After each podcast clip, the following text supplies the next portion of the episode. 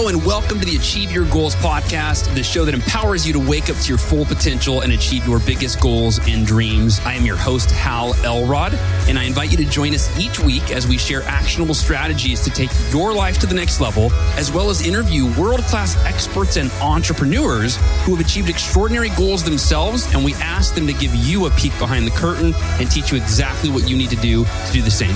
Ready? Here we go. Welcome to the Achieve Your Goals podcast. This is Hal Elrod. Thank you so much for being here today. I really appreciate it. You are going to learn today three simple steps to unlock the potential in yourself and others. And these three simple steps are not what you might expect. There's actually an interview or really a conversation that I just had with Jeremy Riesig. You may know him as Brother James, and I've had Brother James, aka Jeremy Riesig, on the podcast. I realized this as I was prepping for today that this is his fourth time on. I couldn't, it was like fourth or fifth. I don't know. It's maybe a record. I'm not sure. But uh, today he's on in a very different capacity. In the past, we talked about him as a conscious musician. Well, in the past few years, he's become one of the most experienced facilitators on the planet. And it's specifically using what's known as the exchange approach. And exchange is the letter X change approach. So there's no E at the beginning, just to have a visual. But the exchange approach. And what we talk about today, these three simple steps are kind of unique, unconventional. In fact, today's podcast went really in depth. It really was a back and forth conversation between Jeremy and I both, where we leveraged his expertise. And then I shared a lot of personal examples and actionable strategies to take what he teaches you and really immediately apply it and even deepen your understanding uh, of how to apply it and how it can benefit your life. So I think that whether you apply these three steps to yourself individually or to your family or to your company, you're going to find that there's really a broad array of applications for the content that you're going to learn in today's podcast. So I think, yeah, I think you'll get a lot out of it. And I want to mention this. We're doing a free training for the Miracle Morning community through the exchange approach. And this is actually initially I reached out to Jeremy. I don't, I don't want to go into detail. You'll hear it in the episode today. But the point is, at the end of the episode, I asked him to give the website, the URL to register for the free training. And he gave this really long, obnoxious URL. And so after the episode, I texted him. I said, Hey, can you shorten it? Can we do something simple? And uh, it took him like an hour, but he got it approved and it's done. So I want to give you this URL ahead of time. Also, we don't give it till like the very end. That way you don't have to wait till the end in case you want to check this out earlier. But here's the URL. So if you have a pen, you can pause this, jot this down. It is exchange approach. So X, the letter X, changeapproach.com forward slash TMM. That's it. Exchangeapproach.com forward slash TMM. And I just want to save you. It was, a, again, a really long, you'll hear it at the end of the interview or the conversation, but it's a really long, kind of obnoxious URL. So we shortened it, kept it simple. And I don't, I'm not going to go in detail on what is at that site because we talk about that today but anyway, I just want to give you that. That URL, shorter URL is also available. You don't have to use the long, confusing, obnoxious URL given at the end of the episode. So that's that. I think you're going to really learn a lot from Jeremy today. And hopefully, uh, my interjections and things I added to it will be valuable for you as well. Now, before we start the episode, I do want to thank our sponsors for today's podcast. First is Organifi, and Organifi is our longtime sponsor.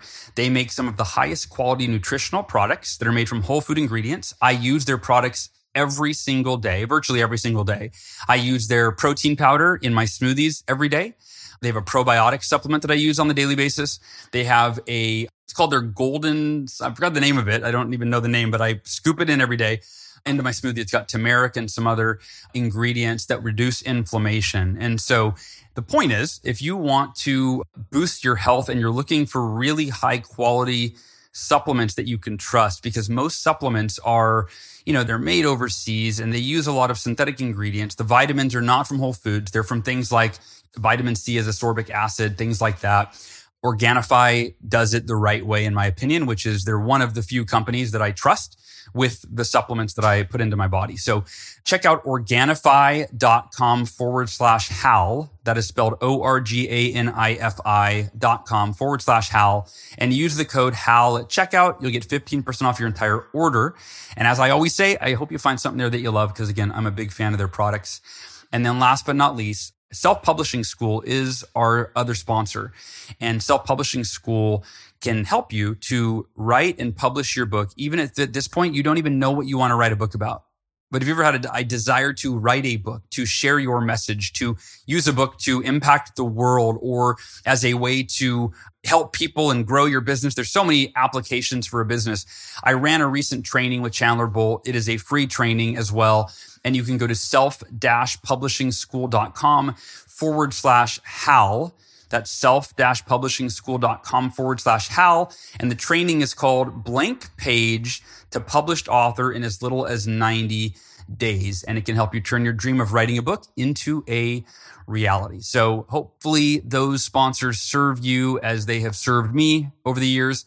Just a quick heads up before you start the episode. The audio today, it's not top notch. Just just a warning, but if you can make it through the non perfect audio, I think that the content can change your life in a positive way.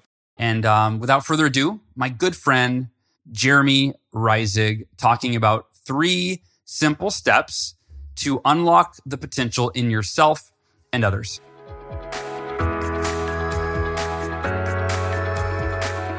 Jeremy Riesig. Hello, my friend. Hello, Hal. Hey, we've been talking for like 40 minutes.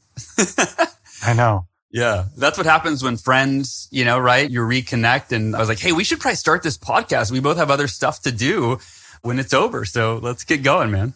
Yeah, man. We're talking about movies. We're talking about coffee enemas. We're talking about music that inspires us to. We were screen uh, sharing just pictures of us from different different events and things we've been at. Just hey, did you look look at this picture of me and you that I have? And you're like, no, no, look uh, at this picture I have of you and me.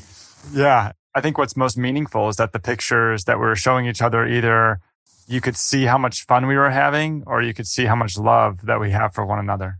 Yeah. Yeah, that's true, man. We do have a lot of love for each other.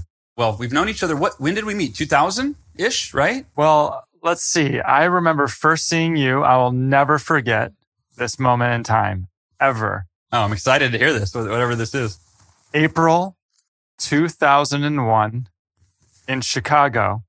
So April 2001, this is not too long after you were in the horrific car accident. Car this accident. is only what 18 months or so after yeah, yeah. that. Like, and so you were, you had a shaved head, you had kind of a scar on your head and you gave a keynote at a Cutco FSM event in Chicago. And I was pretty new to the Cutco company at that time. And I was kind of in the nosebleeds and I was watching you and I just, I really resonated with who you were, how you presented and, uh, how much fun you were having and how confident you were. And also I saw what you were doing on the sales report. So that didn't hurt at all. and I was just, you know, I, I really looked up to you in, um, you know, a big way. That's cool, man. And who could have imagined that you and I would be on a podcast right now? Which, by the way, for anybody listening that doesn't know this, I had to go back and look. This is at least the fourth time I've had you on the podcast. That might be a record. I don't know, other than like Berghoff, who hosted the podcast for while I had cancer. Yeah, brother James. So our first episode was called, it was episode 181, Meet My Number One Favorite Motivational Musician, Brother James. So that was the first one. And then the second one, and this is actually great because this leads into what we're talking about today, but in your transformation, right? So number the first episode we did meet, meet my number one motivational musician. The second episode we did was 203, music with a message, empowering new songs from Brother James. And then episode 290 was our most recent conversation about a year ago in 2020, actually during the pandemic. And it was how to live in alignment with your values with Jeremy, aka Brother James Rising. And so I guess a good place to start is well, today is going to be very different, right? We're not talking about music today at all. I don't think oh. that'll even really come up. You've gone from being Brother James, the musician. In fact, I think it was our last conversation where you're like, yeah, Hal, don't don't call me Brother James anymore. I'm going by Jeremy Rising again. Like I met you as Jeremy Rising. then you became this musician, brother James, and I like went from calling you Jer or Jeremy, like my buddy, to my buddy, brother James, you know? And now you are one of the most experienced facilitators on the planet, literally, and have led, I think it's, what is it, over a thousand group experiences now for companies, masterminds, schools, prisons, your family, right? I mean, is that right? It's over a thousand experiences. Yeah, over led? a thousand group experience designed and facilitated. That's insane. So talk about this. Talk about how you went from or what it was like, where the shift was. Cause I've, you know, we're friends. We've been, I've been like on this journey with you. I think it's really interesting that you as a musician became a musician like a conscious musician. You were about creating change with the words that you used in your songs to open people's minds up to new ways of thinking, new ways of being, of living, new paradigms.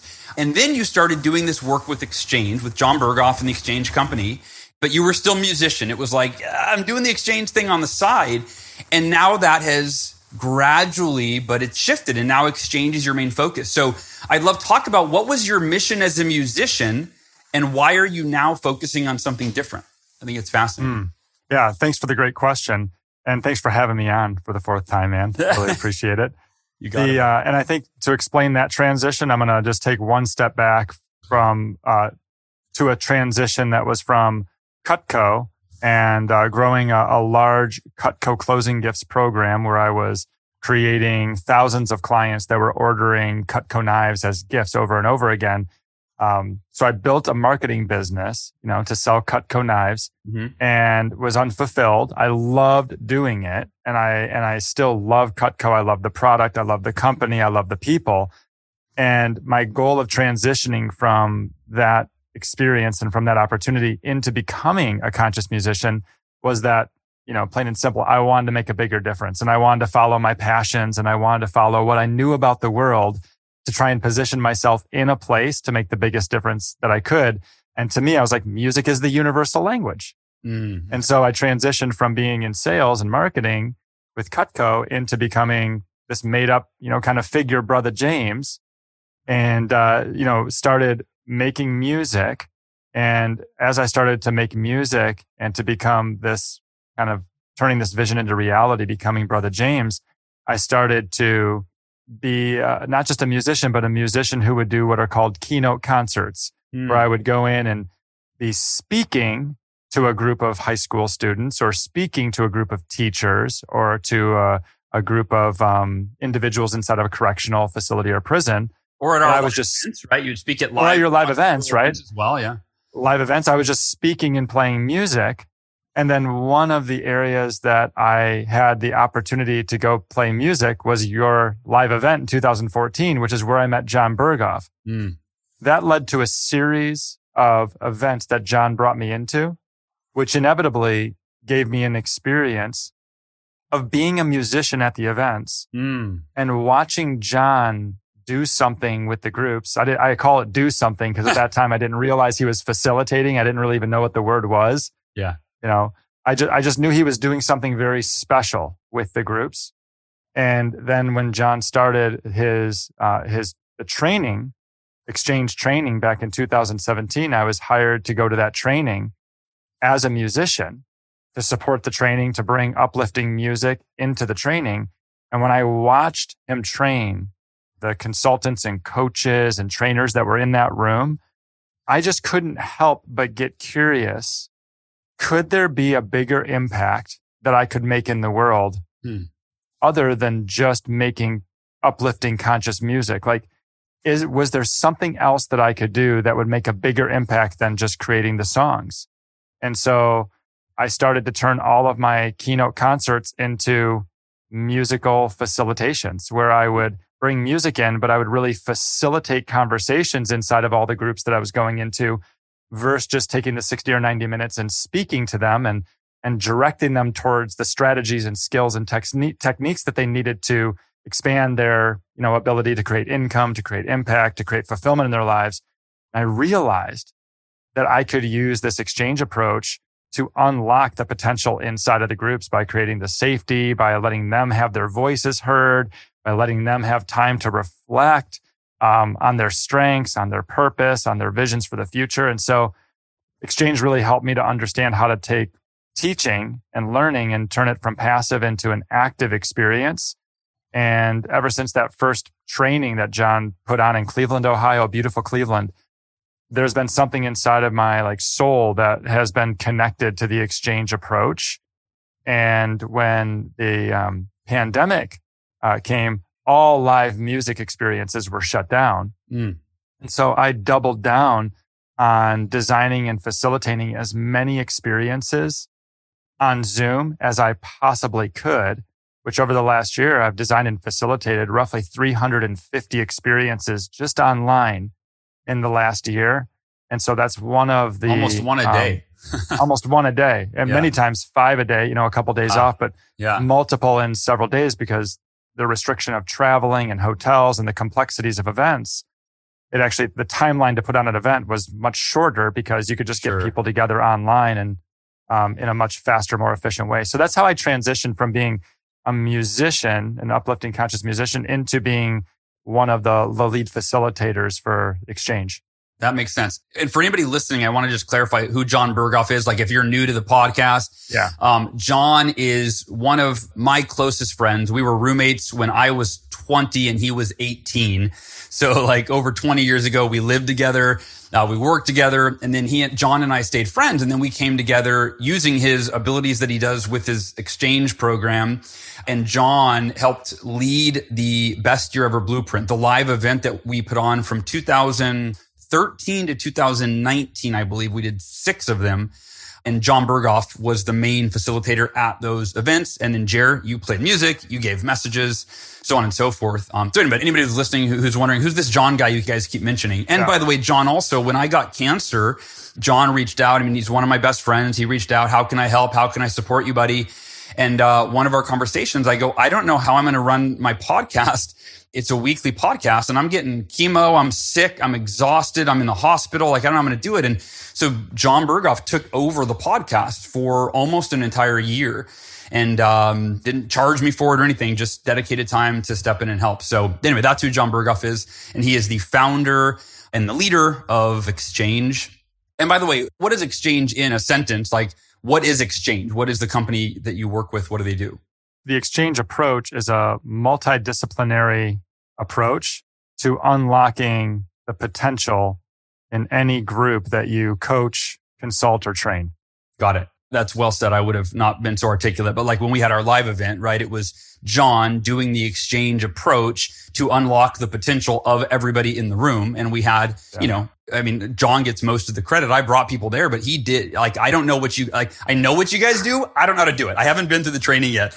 And I know we have one that we're going to offer for the Miracle Morning community on June 1st or 2nd. What's the date? June 2nd. June 2nd. Uh, or we're offering two, two different times, right? We're going to do. Yeah. June um, 2nd from 11 to 1 p.m. Eastern, and then also on June 2nd, 3 to 5 p.m. Eastern, where they're going to get an opportunity. This is like a, a crazy opportunity. I know we're getting ahead of ourselves, but yeah, yeah, yeah. The, the group is going to get a, whoever's listening to this podcast uh, and decides to join us, you're going to get a firsthand experience to learn from John, which is, like I said, learning from John changed the trajectory of my life. Mm, beautiful. So let's talk today. I've wanted to have you back on the podcast to talk about the work that like to do the work for the people listening because you know I talked to Brianna Greenspan a lot. Brianna's a mutual friend as well, and Brianna has gone through the exchange training, and she often tells me things like how they're doing the work that the world needs right now, like what exchange is doing, what John Berghoff, what Jeremy Riesig, what they're doing. This is transforming the world. And at a bigger scale, it can be a catalyst for transformation. And I want to mention this. And this is actually how you and I came together a few weeks ago. For if, if you're listening to this, I want you to know a driving question for me. So for everybody listening, for anyone that's a member of the Miracle Morning community, a question, which we're going to talk a lot about today, right? About questions, questions, but a question that really brought this podcast together today that I started asking about a month ago is, or some form of this question. How do I empower and incentivize an army of miracle morning practitioners to continue the miracle morning mission with or without me. right? So I don't want to be the face of anything. I don't want anything to be reliant on me. And we already have. That's how the Miracle Morning mission is spreading, right? Is that millions of people have read the book, they do the practice, and they tell people about it because it's changing their life. But I thought, how can I take that to the next level and actually incentivize and empower and create like a team, like a real Miracle Morning movement, you know, mission team? I don't have a name for it. And I was talking to Brianna about this, and she's like, exchange. She said, one word, exchange. And by the way, so if you're listening to this, you have a visual, there's no E. It's the pro- approach X change, right? The letter X and then change. But she said exchange. She said, basically, if you marry the Miracle Morning community with the exchange approach, that is how we can empower miracle morning practitioners, especially those that are already doing work of, you know, there, we have a lot of coaches in our community. We have a lot of speakers in our community or trainers or consultants or entrepreneurs that lead companies or CEOs that lead companies, right? So we already have a lot of people that are in a leadership position. And the exchange approach allows any leader to unlock the potential of a group, right? Or an individual, but of a group. And so anyway, it was kind of a, not an aha moment as much as a, oh, duh moment. I'm like, oh yeah, exchange, duh. And um, anyway, so I reached out to you and I said, hey, can we do a free training for our community on the exchange approach to get this kind of ball rolling and start teaching people how to use this approach, this method? And so anyway, that's what we're doing on um, June 2nd. And then today, when we were deciding what are we going to talk about, I wanted to teach people, kind of give people, okay, here's some of the fundamentals of what makes the exchange approach so effective. And so Today, I, you know, I'm, we're calling this the three simple steps to unlock the potential in yourself and others. And so, yeah. Jer, I'd love to go through these three steps. And if you're listening, I want you to understand, I, before Jer and I started recording, I said, Jer, every podcast that I record, just reminding him, like, I want to give people a ton of value so that anybody listening gets to walk away and immediately be able to apply what you learn to improve the quality of your life or someone else's life. And I really believe that that's what you'll get from from today. So anything else to share before we start diving into step number one of these three steps? No, man, let's get going. All right. So three simple steps to unlock the potential in yourself and others. Jeremy, what is step number one, brother? Step number one is to uh, become aware of the questions that we consistently ask ourselves and others. Hmm, okay. and how you, you pointed to such a, such a practical example of this when when you referenced the experience you had maybe a month or so ago when you literally created a question how do I empower and incentivize an army of miracle morning practitioners to scale globally without you? I'm paraphrasing your yeah, question, sure. but you came up with a question. And as soon as you came up with that question, that question is probably has now recycled itself, right? Over and over and over yeah. and over and over again in your mind. But now you've started to ask this question almost subconsciously which is creating pathways to new possibilities for how to create a new reality for the miracle morning, for its ability to scale globally without you because you are consistently asking the question. So I just wanted to point to that question where you literally created a new way of seeing the world. Yeah. Through the power of a question. Yeah. So when you think about how do you become aware of the questions that you consistently ask yourself and others? one of the first steps and our, our good friend at Exchange, Dr. Danny Friedland, who wrote a book called Leading Well from Within. He was one of the, the very first individuals to unlock the potential of uh, research based medicine or evidence based medicine. And then he went on to focus on how to lead well by leading from within, conscious leadership. And a lot of what he does is or what, what he teaches is about becoming aware of what's going on in your own mind and uh, in your own being. Hmm. And so the first, the first spot to start in regards to becoming aware of the questions and, and asking great questions of yourself and others is to become aware, to pause and to become aware of the questions that you're asking yourself. And this is a, a game of patience and hmm. it's a game of practice. And for those of uh, you on the podcast who have a meditation practice or a mindfulness practice, you're already on the right track because those practices cultivate the ability to become aware of your own being And inside of that process are uh, inside of becoming aware of your own being, you're pausing, you're slowing down and you're giving yourself space to reflect. So that's the first step to becoming aware of the questions that you consistently ask is to slow down enough to know what the silent questions are, what they are. And then the next step is to ask the question, what are the results of these questions that I'm actually asking myself and others? Like if I were to play this out, hmm. And now that I've become aware of this question, I've paused and I've become aware. What am I noticing about what this question will create? And in many cases, you don't actually have to be in the experience. You can actually just reverse engineer it and go, if I ask this question and someone were to respond in this way, what would that be like? And there are certain cases where you might go, wow, that's a really bad question. Can you give me an example of a bad question, a question that we ask ourselves that is mm-hmm. somewhat, you know, maybe a common question or that you've asked yourself, you know, just the example of what would be a question that leads you to results that are not optimal? Yes. So especially for entrepreneurs who are building something, building a business, building a membership, building a product, um, building their bodies, building their life there are these two steps forward, one step back, or one step forward, two steps back. And in that process, it's really easy to become self critical. And the way we become self critical would be, let's say that we start to create momentum and then something gets in our way and we have a roadblock. We have an obstacle or a challenge, which is inevitable.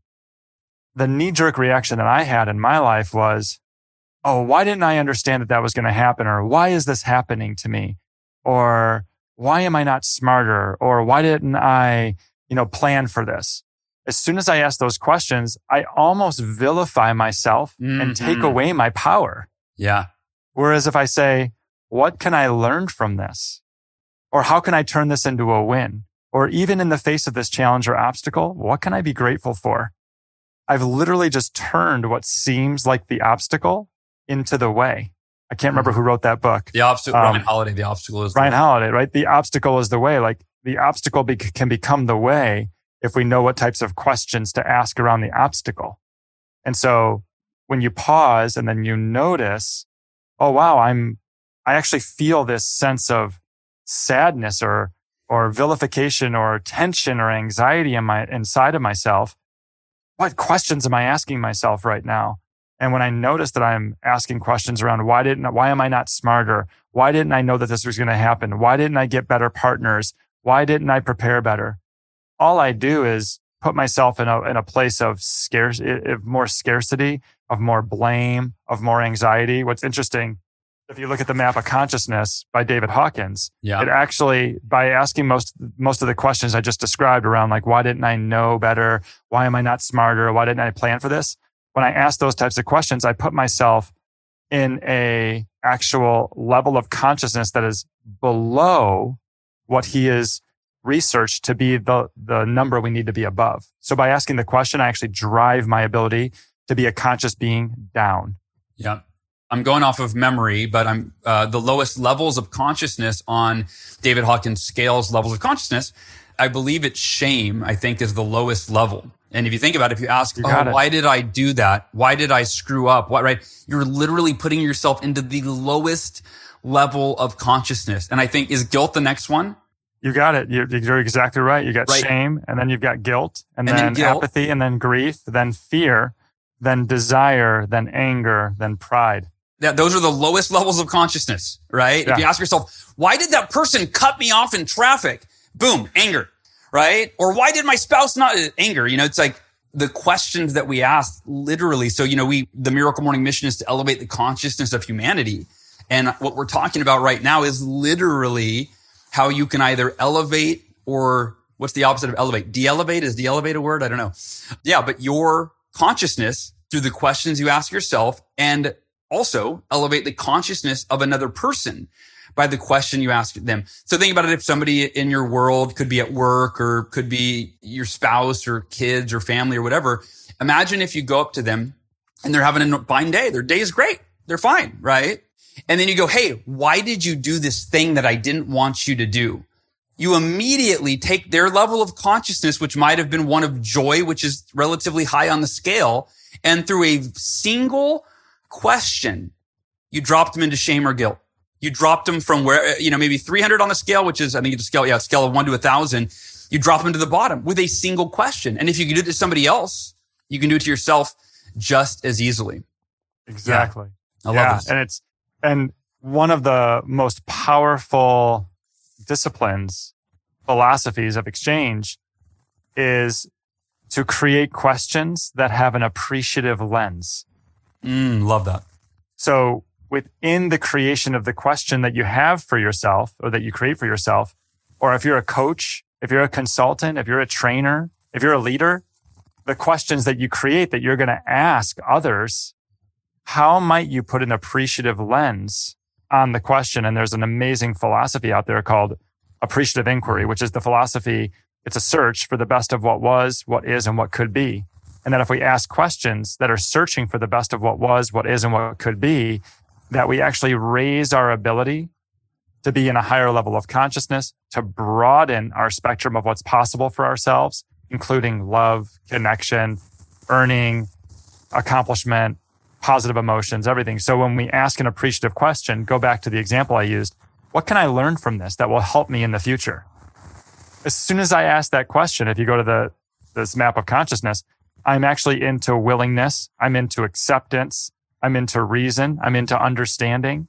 And all of a sudden, with the simple reformatting of a question, I reprogram my own conditioning of what's possible. And so the power of the questions that we create and the ability to become aware of them, it really starts with pausing and not just reacting and being in the reactive place. Because if we're in the reactive place and we don't become aware of the questions, we might put ourselves in a prison for the rest of our lives and not even know that we're the ones doing it and actually look outwardly and blame others in the mm. world. And it's actually us doing it in our own minds. I, I, and you have to, you have to be gentle with yourself because it's not your fault that you have a certain series of questions happening. It's part of our evolution as a species. It's part of the conditioning that we've gone through as we've moved through all of our education experiences, even in our families we're only starting to unlock this capability of question design in the last several decades. It's a brand new superpower for human beings. And it is the cornerstone of what we do inside of Exchange. So you pause, you notice, oh, wow, I noticed that I'm asking this bad question. How can I redirect and create another question that might give me a new opportunity for a new reality? And then you choose to presence yourself in that new reality couple things that you said that really stood out to me and i would anybody listening i'd, I'd love for you to grab a pen. I'm going to ask jeremy to repeat something that i think is very profound. And so if you're not driving right now um, if you can grab a pen or something to take notes your phone your computer i'd encourage you to write this down. I think this alone makes this podcast this takeaway makes it all worthwhile. Tell me again appreciative inquiry is the say that again. Appreciative inquiry is the search for the best of what was, mm. what is, and what could be.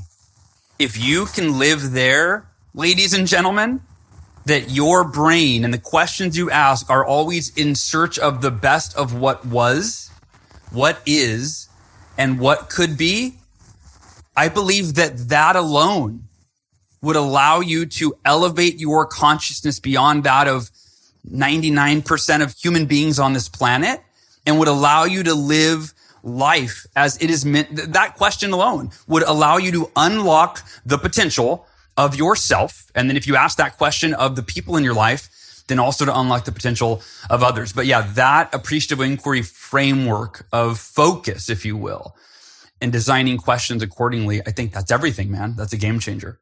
It is a game changer. It really is. And, and again, it lies as the one of the main disciplines inside of the exchange approach. It's just one of many. Yeah. But it is one that really guides the interaction patterns that we design as coaches, consultants, facilitators, and trainers. Coaches, consultants, facilitators, trainers, it's no longer about having all the information mm. and knowing and telling and demanding that people follow a certain way.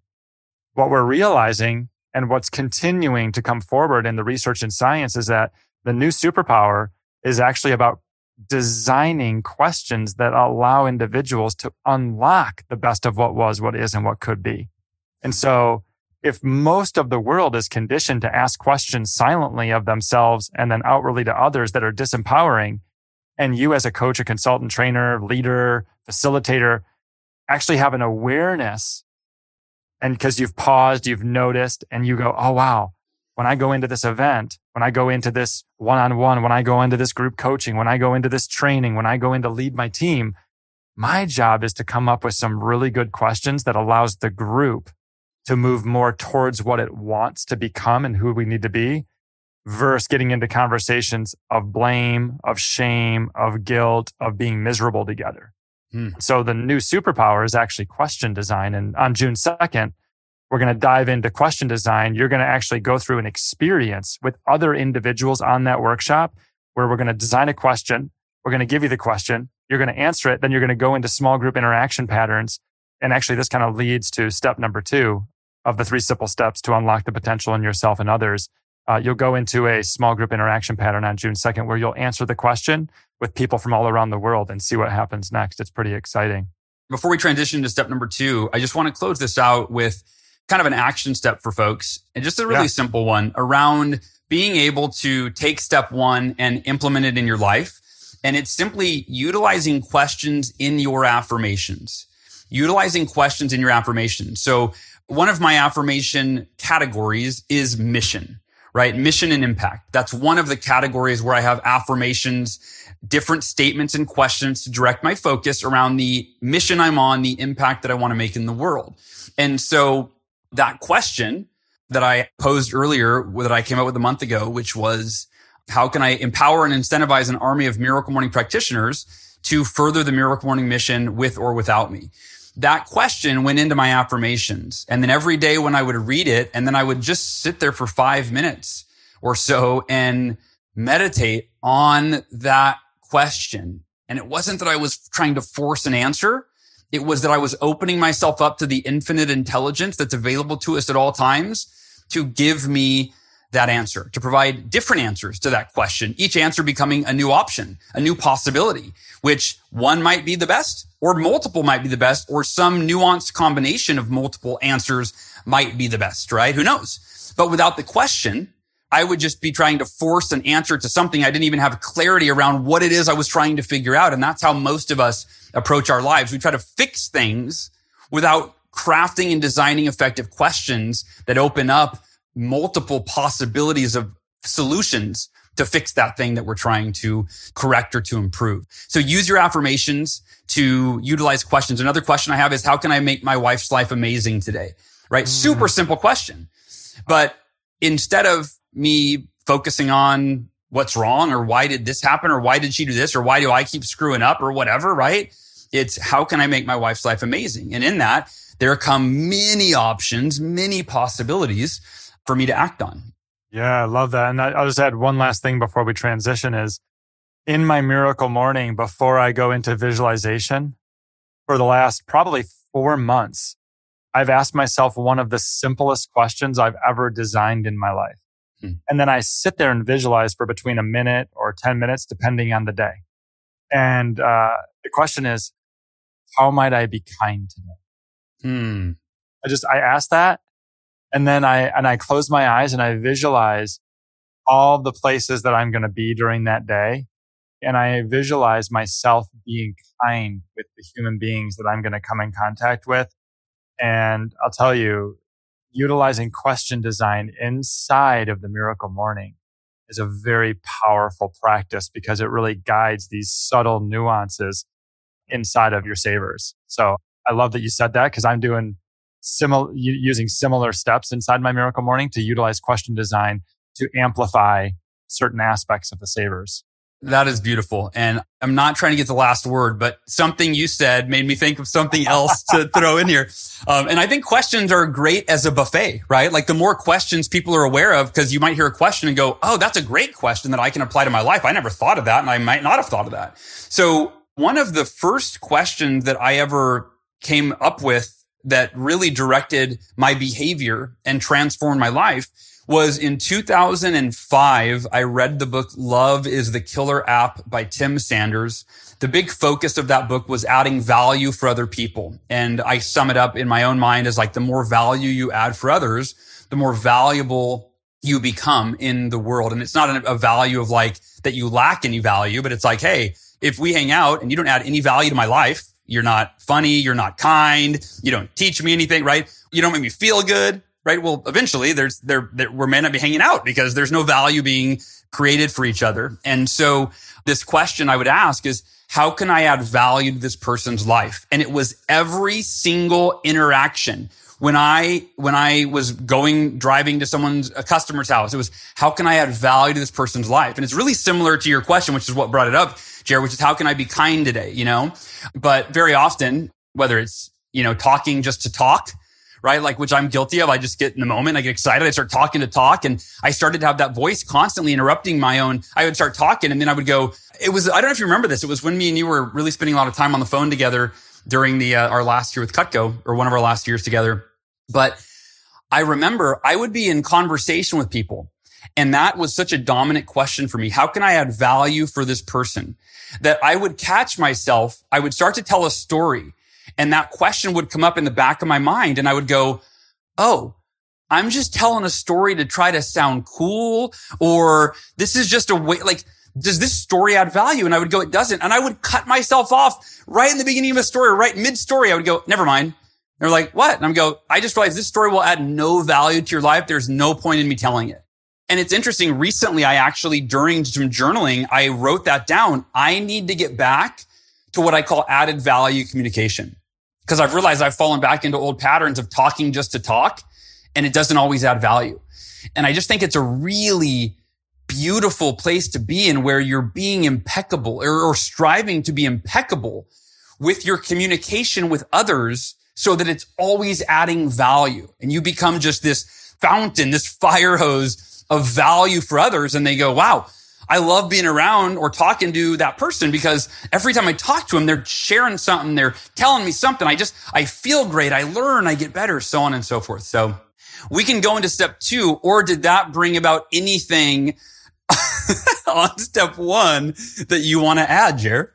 Oh, it's beautiful, man. It's a perfect segue to number two. And because in regards to adding value mm. to others, one of the keys is to actively invite their voices into conversations and their voices, meaning if you're in a one-on-one and you're looking to add value, one of the most efficient ways to add value is to help them to be seen, to be heard, to be witnessed.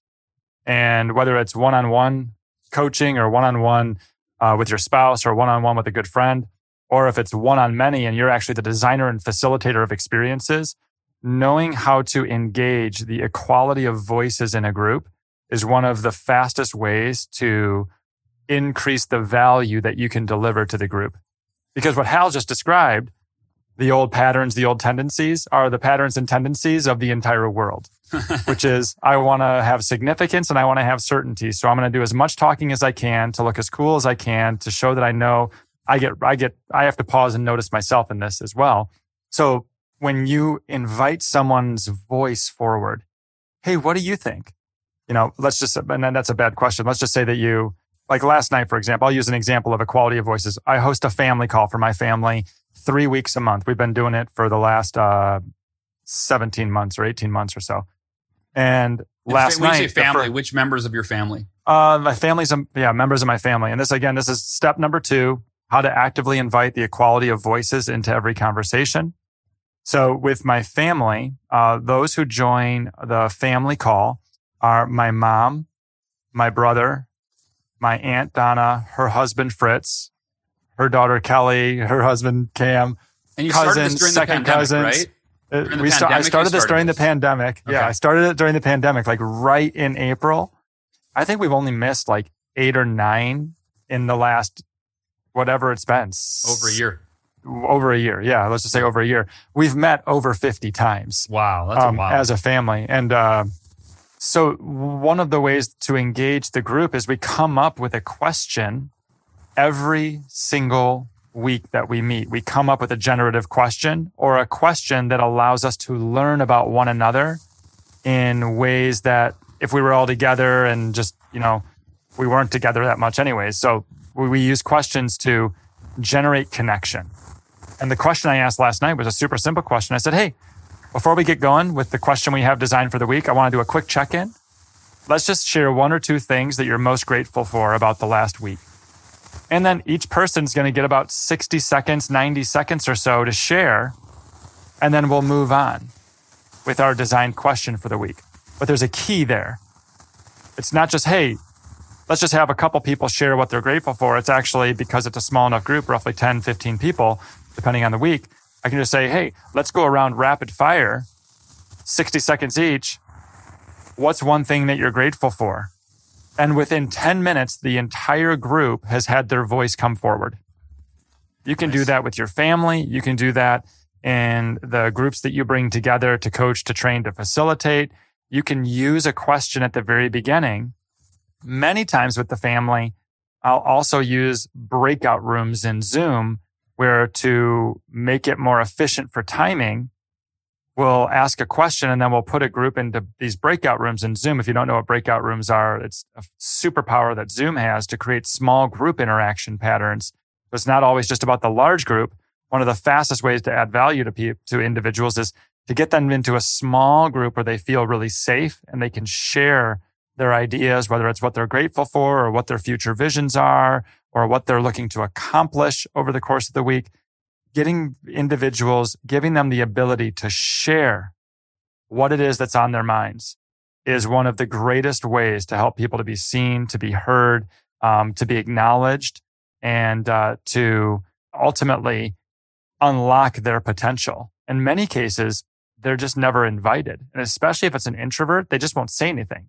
Yeah. So we have several introverts in our family that when we're all together in the group and the extroverts are just dominating the conversation, they don't say very much on these sure. family calls because of the design of the question and the interaction pattern.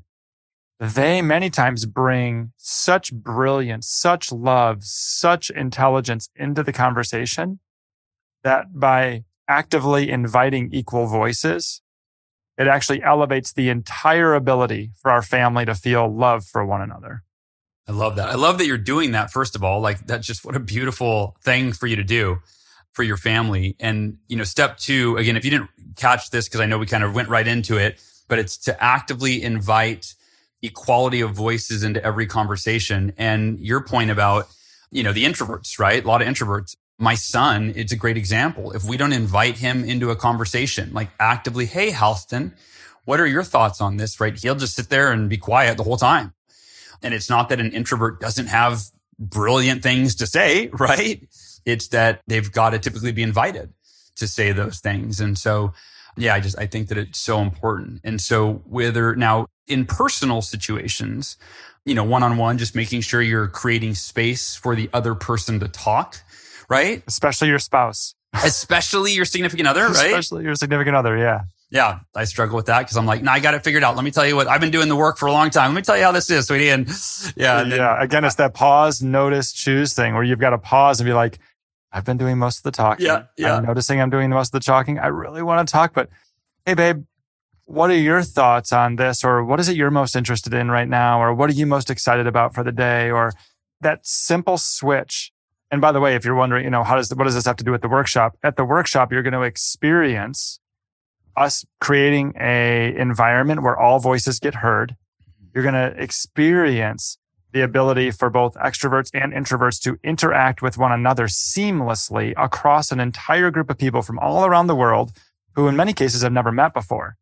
So that, that ability to pause, to notice, to choose, you're going to see that literally firsthand on June 2nd. And to give people a broader, like from personal to large scale, to give people a broader understanding of what exchange, what I've watched Jon do even at our live events and I know what he'll do it like for a company is at a company, normally all the decisions are being made by, you know, like the board of advisors or the executive board. It's like, you know, eight to 12 people sitting in a boardroom making the choices that affect everybody's life in the entire company. And the exchange approach is, Hey, we're having, you know, we're going to host an exchange summit And uh, the CEO is going to be there, and so is the janitor, and so are all the executives, and so are all the secretaries, so are all the driver, the delivery men and women. So are all right. It's literally bringing the entire organization together, and everyone has an equal voice. And in that, right, that's what we mean by equality of voices in a larger scale. So I just wanted to, if you're listening, give you a beyond just spouse to spouse or or within your family, like actually see how oh this could be you know the unite. In fact, David Cooperrider, Jon Berghoff's mentor, did this at the United Nations, right? So it was like bringing every country together, uh, you know, every world leader together um, to share their perspective. Yeah, Jon is currently doing this with the YMCA and he's been he's done it with BMW with a group of uh, German engineers. He brought the exchange approach into Facebook. Yeah, we are currently training uh, some of Keller Williams International's top master faculty trainers. So this exchange approach, it really is something you can apply in your individual conversations with your family. And if you do work in the world where you're, again, you're coaching, training, consulting, whether it's with groups of five and it's your small board of directors or it's a whole system summit, the approach of number one, creating quality questions that unlock the potential of a group. And then number two, inviting all voices into the conversation are two key aspects of the exchange approach. And what's interesting, and you bring up a great point, Hal, is we've found a way to do it at speed and scale. So very quickly at the scale of a team or of an organization. Well, and I just experienced this. I was at the Front Row Dads retreat in Florida couple, say like two weeks ago, and I had Vroman on the podcast. I spoke with him recently. We talked about the retreat, but essentially, Jon Vroman has learned the exchange approach from Jon Berghoff, right? So I get to experience it in the work that he does.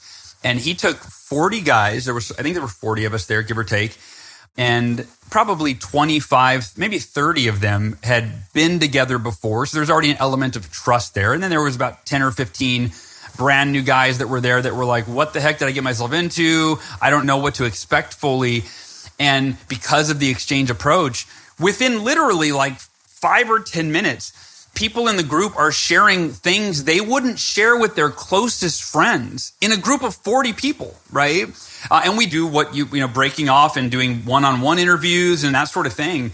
But the point is, you mentioned like rapidly. It's like I was talking with someone, my buddy Matt Recor, that was there, and uh, he goes, I'm blown away by how quickly this environment, this culture is like this, you know, just it's created, it emerges where everybody feels so safe and so aligned that you get guys being vulnerable in ways that I've, I've never heard guys be vulnerable for, you know? And, and in doing that, when they're able to, instead of just be like, hey, buddy, what's going on? How's the family? Great. How's your family? Cool. Okay. Yeah. Right. You know, normally guy, people don't go very deep with each other. Women probably, I don't mean to be, right? Women may do that more than men. I think stereotypically or generally, I think that men can operate on the surface, and I'm sure women can too. But just the point of that psychological safety and yeah. understanding how to do that is so key and not just in group settings but also if you're a coach doing one-on-one how do you quickly get that person on the other end of the phone or zoom or however you're coaching them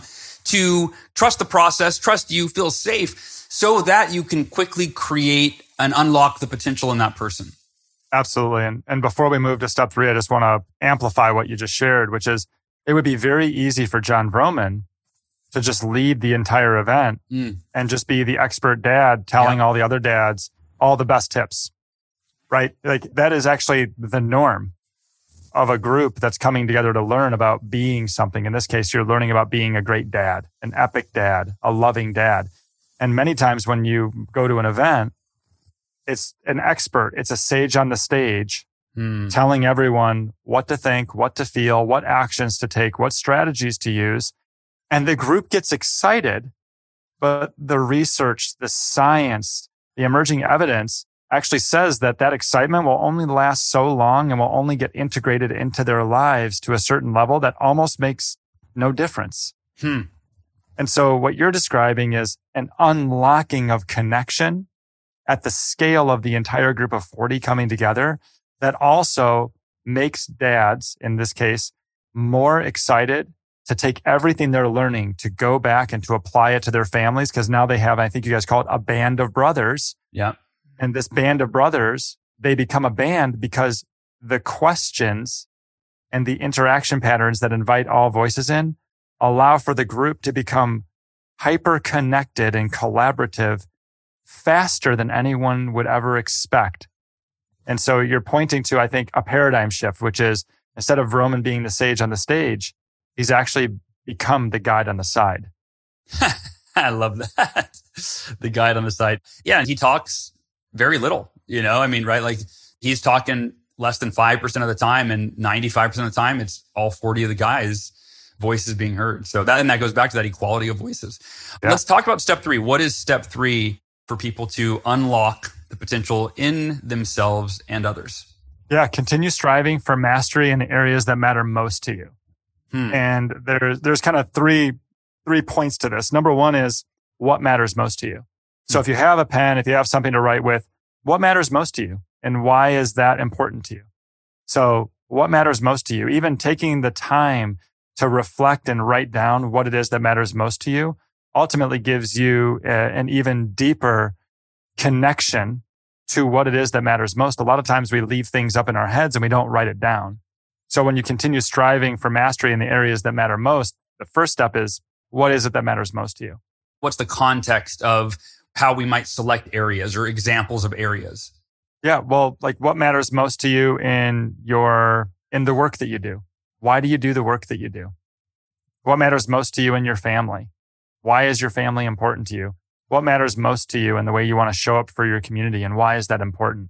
What matters most to you in your relationship with your significant other? And also you can just answer it broadly. What matters most to you and see what comes out. So knowing what it is that matters most to you so that you can continue to strive to master those areas. Because if we don't decide what matters most, everything matters. Hmm. And if everything matters, then we don't have enough time in the day. We don't have enough efficiency or effectiveness to actually become masterful in all of these things that matter most. We have to, we have to narrow it down to really become clear. Going back to my story at the beginning of like, Hey, how did you go from being a musician to being this exchange facilitator who's now designed and facilitated, you know, thousand plus experiences? Well, I've been very clear since I started the process of partnering my Cutco business to become a musician, to becoming an exchange facilitator. I knew what matters most. I don't want to go to my grave thinking that I could have done something more with my time here on earth. I want to follow the breadcrumbs of what it is that the human that that we need as a human population in order to to be the best of ourselves, to be the best that we can be. And at one point in time, I thought, wow, music could really amplify our ability to be a better version of ourselves because writing these words and these songs makes me feel that way. So let me make songs and give them to the world. But in some ways, that has a limitation because there's no interaction between mm. the user and myself. They might interact with the song, but they most likely will interact with the song on their own. So when I started to understand the exchange approach and what, what the possibilities were and the potential of becoming masterful at the exchange approach, it actually helped me to move forward with what matters most to me, which is making the biggest difference I possibly can while I'm here. And so by knowing what matters most, I knew where to lean into my learning. And so in regards to also mastering the areas that matters, matter most, what does mastery look like? And mastery is another way of saying learning about what it is that you want to master. Like, how do you learn about what it is you want to master? And in order to learn, there's a couple principles that I love to use. I, I already said one of them. One is get it out of your head. One of my mentors a long time ago said, if it's, if you're in your head, you're dead. so get it out of your head and get it onto your, into your journal into your iPad if you write on an iPad. Give yourself Even an ability to write down your thoughts. Got like it. mastery is really about reflection because mastery is about learning. And there's a great book, um, which is a, a book I've got right here in my hand. It's experiential learning, experience as the source of learning and development, right? You, you learn and develop how to be masterful. And so in order to become masterful, we have to understand learning and learning and the experiential learning specifically says that we don't learn from our experiences. We learn from reflecting on our experiences and then taking that reflection into action hmm. so that we actually learn how to apply what we're learning. So again, if you're like someone who has content, someone who has curriculum, someone who's consulting or facilitating in groups, and one of your jobs is to teach groups a skill, a strategy, a technique, a curriculum, a framework. One of the fastest ways to help them master what it is you're teaching is to give them active experiences versus passive experiences. Because if you activate their learning, they'll get smarter faster. And if you activate it through them reflecting, and then you get them into small groups and they get to connect around that reflection and share with each other where they want to take action, they actually, they hack the future. They're already further along versus them just listening passively to this amazing information. So part of mastery is deciding what areas matter most and then understanding how can I be most effective in the way that I learn how to become masterful. And that is really tied up in the art of learning, which is again, new research is coming forward that is helping us as, as people, as humans to get smarter faster. It's essentially just now coming to the forefront of our, because we're in the information age, right? There's so much information out there. Yeah. I want to share an analogy for people listening that came up for me. I think helps me understand this. It's the difference of if you were at a karate class and you were sitting and your instructor said, this is how you do this karate move on somebody. And you were to watch it or listen to it and then go, Ooh, yeah, that looks really good. I see how effective that is. That makes sense. And then you wrote down, do that karate move someday. Like, right? Like you just like we go to events, we take notes but if you didn't actually stand up and get with a partner and practice that karate move real time and go, ooh, that's what it feels like. Let me adjust. Ooh, okay. Now I get it. Now I feel it. Now I've experienced it. Now I have actually learned it. Very big difference of just watching your instructor do it and then going home versus watching your instructor do it and then standing up and actually doing the thing you just learned. And to me, that analogy helps bring home what you just said, where it's like, yeah, you don't have to be a rocket scientist to get the difference in the impact that that learning is going to make if you just learn it passively and go home versus learn it and get with a partner and engage with it. And I think that's where the exchange approach takes learning to the next level. Yeah, it, does. it makes learning efficient and it also makes it fun. And it also harnesses question creation and inviting in equal voices. Because in order to create an active learning experience, the first step is, of course, to teach whatever strategy, technique, skill, curriculum you're teaching. But step number two is to come up with a question that invites the participants to reflect on what they just learned, which could be as, as easy as, as you reflect on what you just learned, what stood out to you that you think will impact you most? What was the most important thing you learned? What was the golden nugget that you want to take away from this? What was the aha? What was the most important learning that you just took away from what I just taught? Those series of questions are questions that invite the person who's learning to actually investigate and inquire. Oh, what was the most important learning I just got from this 30 minute keynote? Like, what was the most important thing? I got all these notes. What was the most important? Oh, wow. I'm going to circle this thing right here.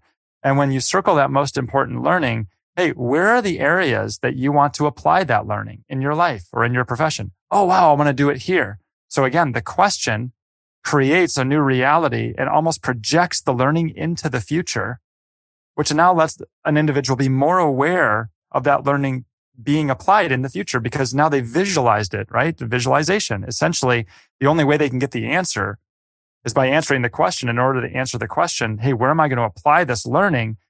They have to see the future. Yeah. And then actually precisely put the learning into the future, which makes them more acutely aware of applying the learning. And then if you say, what's the one intention you want to set that will allow you to bring that learning into those moments that you just described you want to bring it into? What's your intention? Discipline, persistence, patience, courage. What is it? Now you actually have an affirmative word that you can call upon to basically remotivate yourself in the moment where you're like, Oh, I could apply this learning right now, but I don't know. Oh, but I said this word discipline. I will do this right now because I've actually created a, an agreement and accountability with myself. This is all just like three simple questions off of what usually is a passive learning experience we're so used because we did this in school, right? The teachers taught and we learned and maybe we did Q and A, but basically it's like, do this, do this, do this, knowing, telling, demanding. If you don't do what it is that I demand, you're going to get a failing grade and you're not going to pass and you're going to be embarrassed in front of all your friends and your mom and dad are going to ridicule you and take away all your privileges and take away all the things that you hold near and dear because now you got this grade. Like we're conditioned to be crappy learners. Yeah. And we have to turn, we have to turn up the dial because we have to become smarter and more efficient if we want to have an opportunity to solve some of the biggest challenges that we have in front of us and to harness some of the largest opportunities. The only way to do that, whether it's adapting to change or moving towards our opportunities, is to become really efficient in the way that we learn and at the speed and scale at which we learn individually and together. So this whole idea of mastering the ability to teach and to learn, it comes through simple question design and activities that allow someone's curriculum or allow someone to teach something or coach on something and then lead a person through an active experience that allows them to take the learning and to go further, faster with it. And so that's part of mastering the areas that matter most to you is becoming an effective learner, um, yeah. an efficient learner. And then the last part of this, continue striving for mastery in areas is commit to experiences that bring you closer to the thing that you want to master. I was just writing about this. Hmm. I don't know about any of you, but I experience FOMO on a daily basis. There's so many cool things happening in the world. There's so many workshops. There's so many things that you could go to. There's so many live streams. There's so many YouTube videos. There's so many Netflix shows that are so good at marketing that make you want to click the button to watch the second one. We have to be really clear on what it is that we want to master so that we can choose what it is we want to learn about. Hmm. Because if we learn about everything, we become a jack of all these different trades and we don't master what it is that's most important to us. So when you decide what it is that you're, when you actually put a boundary on what you feel FOMO and you're like, Oh, I don't need to learn about that right now. That's down the path. I don't need to learn about that right now. These are my lanes of mastery. These are my lanes of learning. It actually allows you to not have to work so hard to say no to other things. And it allows you to be more laser focused on what matters most to you so that you can master it. So priorities is a big part of mastering the areas that matter most to you. And the world doesn't make it easy. The information age makes it extremely difficult and re- requires us to be even more disciplined, to not go down a Facebook trail of like, I'll just go learn about this, this cool thing, click funnels now. I'm not really building a funnel yet. But I'm building it in the future, but God dang, his video is really nice. And all of a sudden you're like 20, 30 minutes in to your learning time, your mastery time and you're down the wrong trail of breadcrumbs.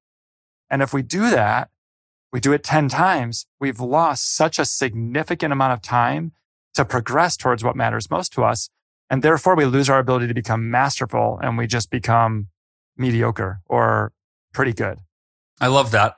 And I think that everything that you're talking about for anyone listening, and I know we've got the June 2nd. We're going to do this training for Miracle Morning community. It's specific for just our community. You just gave a lot of how, like how to approach mastering the areas that matter most. And I want to like tie a bow on this with a little bit of why, right? Meaning, why does this matter? Why should you care? What's the benefit here for you? in terms of approaching mastery. And this was a realization for me recently. It's been a realization for me throughout my life. It was a big part of when I wrote the Miracle Morning. There was a chapter called the 95% reality check. I talked about how we all accept mediocrity in our lives. And it was actually the day that I was about to fly out to the front row dad's retreat that morning during my miracle morning. I had a realization that I'm settling for mediocrity in most areas of my life right now. I'm in a season of my life where I'm settling for mediocrity. Like I'm doing enough physical exercise to get by, which is okay. It's not bad, right? And as a husband, I'm doing pretty good. And as a father, I'm doing pretty good. And, but what I realize is, and I wrote in my journal, I go, I'm ready for the next level.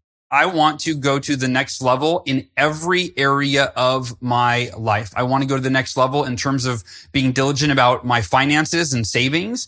I want to go to the next level in terms of being the most extraordinary husband that my wife could ever hope to have and as a dad in all of my roles, I want to take it to the next level in terms of my impact in the world.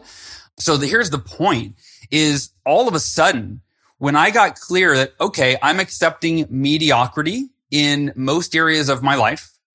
what would mastery look like? And I started writing down like what would, and for me, mastery, by the way, and if you're listening, mastery is the next level. Meaning you can define mastery like the level 10, like the perfect version of, of where you could ever be in your entire life. But that can be overwhelming. And it's okay to, to know that and know that that's the eventual target. Like that's the, you know, maybe the five year target or the 10 year target. But in terms of mastery, if I can master getting to the next level, right? That's the only way to get to the level after that and the level after that and the level after that. So for me, mastery started with going, okay, what's the next level as a dad, as a husband? What's the next level of impact? What's the next level of income? What's the next level of fitness? And I started just bullet pointing and brainstorming, right? The question creates multiple options and possibilities. So like for me, I go, I want to be able to do the splits. That was an, uh, something I've always wanted to be able to do the splits. I thought that would be a level of mastery when it comes to fitness. And then there's other, right? Bullet pointed different, you know, putting on muscle, different things. But here's the point is I got excited. Like I was reinvigorated, realizing that I've been accepting mediocrity and life's been pretty good, but not excellent.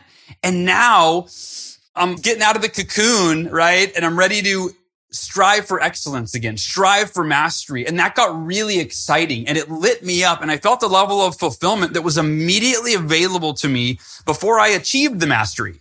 Just getting clear on committed to go to the next level in each and every area of my life. So I wanted to share that for anybody listening as just hopefully a little bit of a umph, a little bit of a, okay, that sounds pretty good. I can get on board with that. I can get on board at looking at every area of my life, looking at where I might be accepting a level of mediocrity, which simply means accepting less than you're capable of, less than your full potential.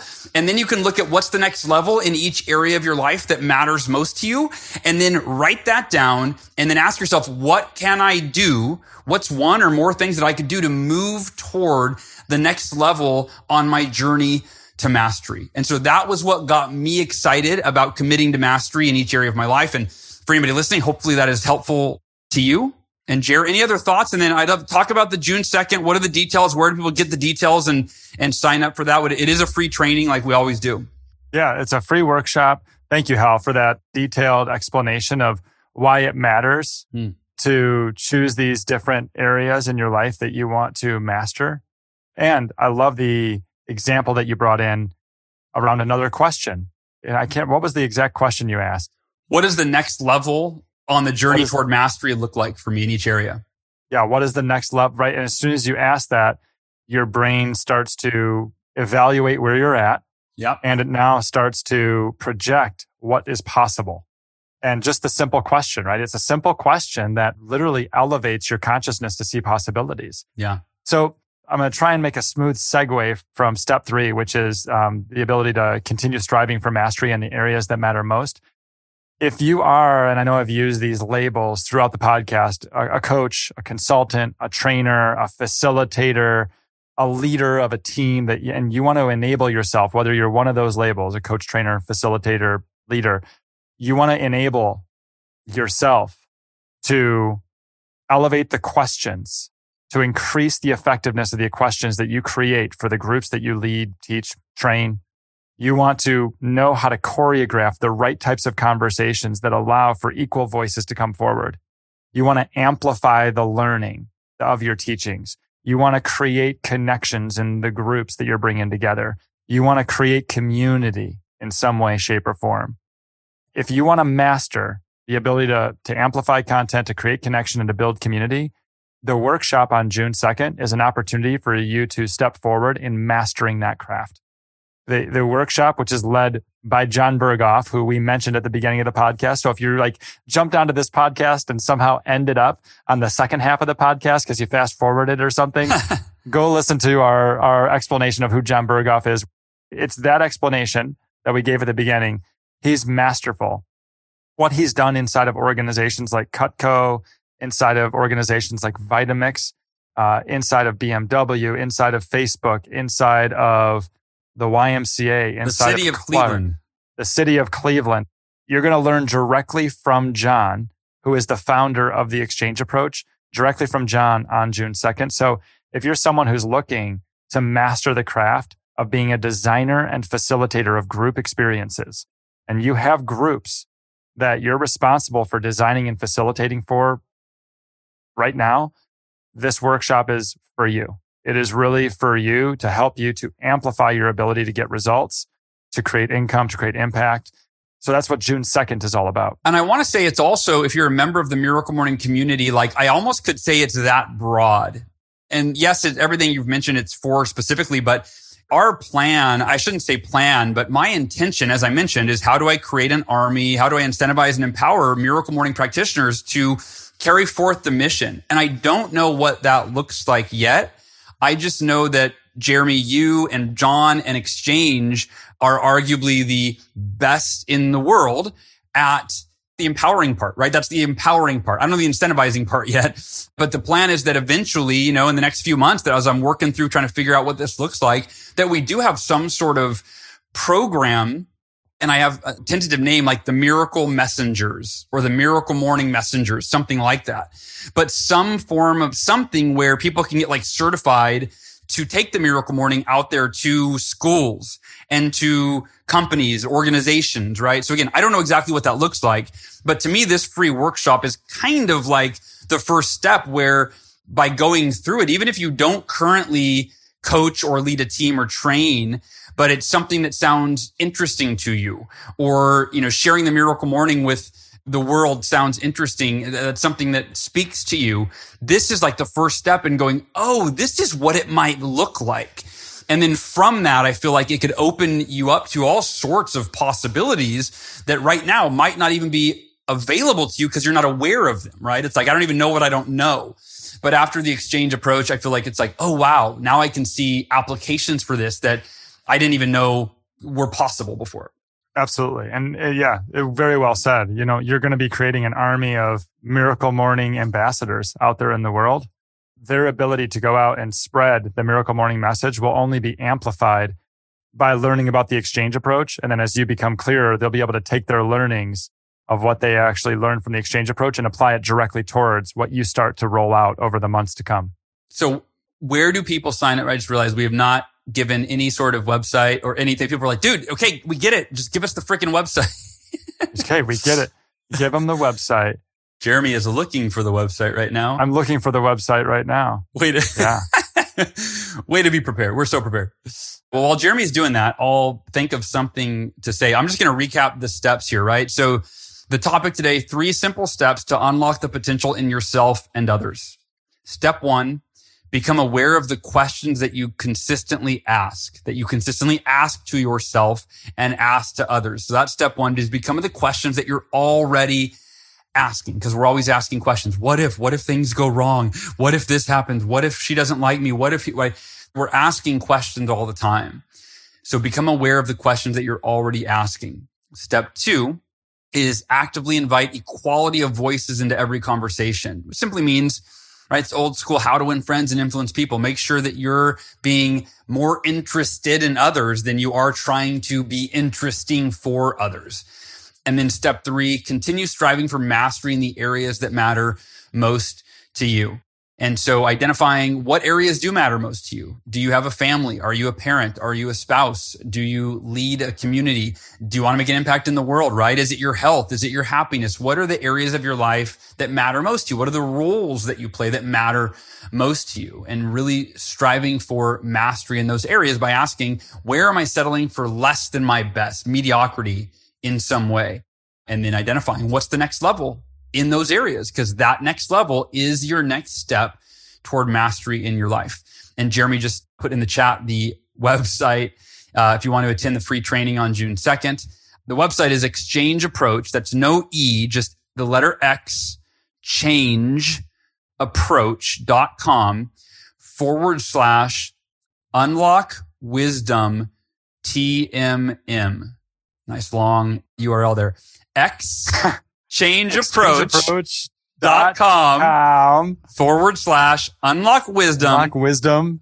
TMM. TMM. We nailed it. Just like when we rapped together. Yeah. You see job. that? We were like totally locked up. And this will go in the show notes, right? They can just click on it in the show notes and it'll take them to the, the landing page. Yes, it absolutely will. This is episode. Yeah, you're going to want to go to the show notes for this one. I was looking for a way to shorten it, but for all the reasons I don't know, this particular uh, link for you to sign up for the workshop on June 2nd is exchangeapproach.com forward slash unlock wisdom TMM. Yep. And what you're going to get at the workshop, if you're wondering, because we haven't said it explicitly, is you're going to learn how to unlock collective potential uh, and psychological safety at speed and scale in the groups that you coach, consult, train. You're going to learn about the science and the research behind the exchange approach. You're going to learn about why BMW, Keller Williams, Facebook, YMCA, and many more have called, many more have called upon exchange when the stakes are at their highest and they need to bring their, their teams, their groups, their organizations together. And the last thing is you're going to learn how the exchange approach elevates learning, connection, and community in any learning environment, mastermind group, or networking group that you're a part of. So that's what you're going to get. June 2nd, the times are 11 to 1 p.m. Eastern or 3 to 5 p.m. Eastern. There is a max of 200 people per workshop. Which is so why we're doing is, two times, by the way. This is why we're doing two times. So there is probably going to be more demand than supply. So make sure to click that link, get signed up, and follow the process. We have an intake form that we're going to send out. We want your information on what it is you want to learn. You're going to get a series of emails that will lead you into the workshop. We're going to give away some free videos, a free playbook. So there are multiple um, resources and uh, tools that you'll be given along the way before the June 2nd uh, workshop.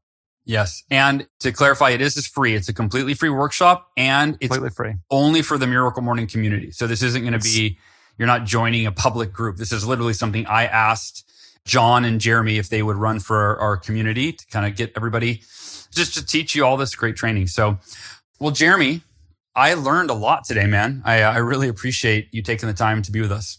Yeah, I always love being with you, buddy. I am so grateful for our friendship, for our partnership, uh, for all the amazing pictures that we have to reflect on. And uh, more than anything, I'm just, I'm so grateful for your generosity and for your courage and for your friendship, man. Like you're so generous. You're so courageous in the way that you tackle life, take on big projects, think big. You're courageous in the way that you've battled a life threatening disease. You're courageous in the way that you've overcome obstacles that are, you know, incomprehensible for my mind. And uh, you're just an incredible friend, man. You're just an incredible friend. And uh, I really appreciate you. And I always love meeting individuals from your community because they always have a similar heart to yourself. So uh, we look forward to meeting more individuals on June 2nd. And I love you, man.